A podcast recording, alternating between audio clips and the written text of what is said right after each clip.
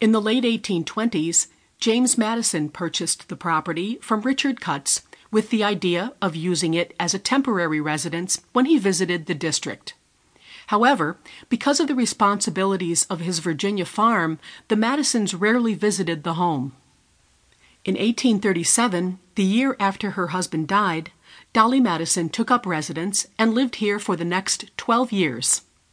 In keeping with the social character of the neighborhood, Dolly Madison's home was a hub of activity.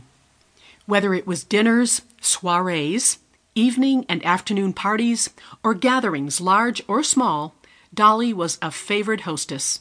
She loved to give open houses on various holidays, including New Year's and July 4th.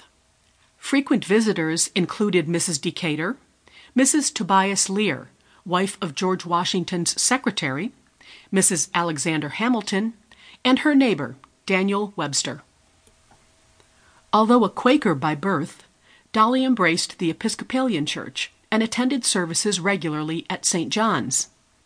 When she died in 1849, her funeral took place at St. John's Church. Mrs. Madison did not enjoy a life of ease, however.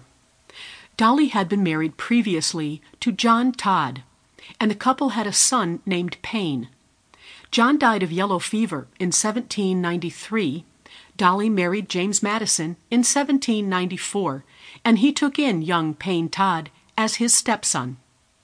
Payne embraced a life of gambling and drinking, causing no end of financial problems for Dolly and James, who always bailed him out of his latest transgression. After James Madison died, Dolly found herself in dire financial straits because of Payne's destructive lifestyle. It was only after Congress appropriated funds to purchase President Madison's papers that Dolly regained her financial footing. Payne never denounced his wayward habits and died in 1852, alcoholic and penniless. After Dolly Madison's death, the house passed to various owners, and at the start of the Civil War in 1861, the house became the headquarters of General McClellan. Neighbors around the square remarked on frequently seeing the somewhat arrogant McClellan surrounded by a coterie of staff and aides that included officers from France, all in full military regalia. President Lincoln also made calls to General McClellan, who commanded the Union Army during the Civil War. However, as we would say today, they didn't have a good working relationship. In fact, McClellan and Lincoln had a terrible relationship. Trying to visit McClellan, Lincoln would be turned away at the door, failing, as he said, to get polite entry.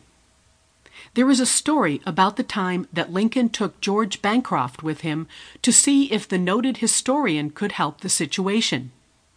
Lincoln said that he brought Bancroft along to see if he could make McClellan talk. Apparently, that didn't help much either.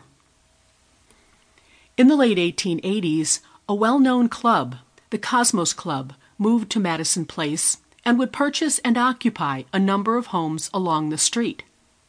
The club purchased Madison House in 1886 or 1887. The Cosmos Club was the brainchild of John Wesley Powell, a geologist and explorer who led the first expedition of the Colorado River and the Grand Canyon. He was also the director of the U.S. Geological Survey.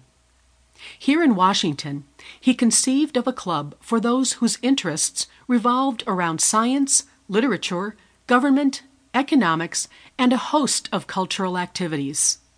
The club would remain here until the 1950s, when it moved to a site in northwest D.C. After the Cosmos Club moved out, the U.S. government, who had purchased the property in the 1940s, used the site for the National Science Foundation and then for the National Aeronautics and Space Administration, NASA. In 1959, the Mercury 7 astronauts, the first American astronauts, were presented here. From the early 1900s, there had been talk of transforming the area near Lafayette Park tearing down the early homes and building modern offices for various government agencies.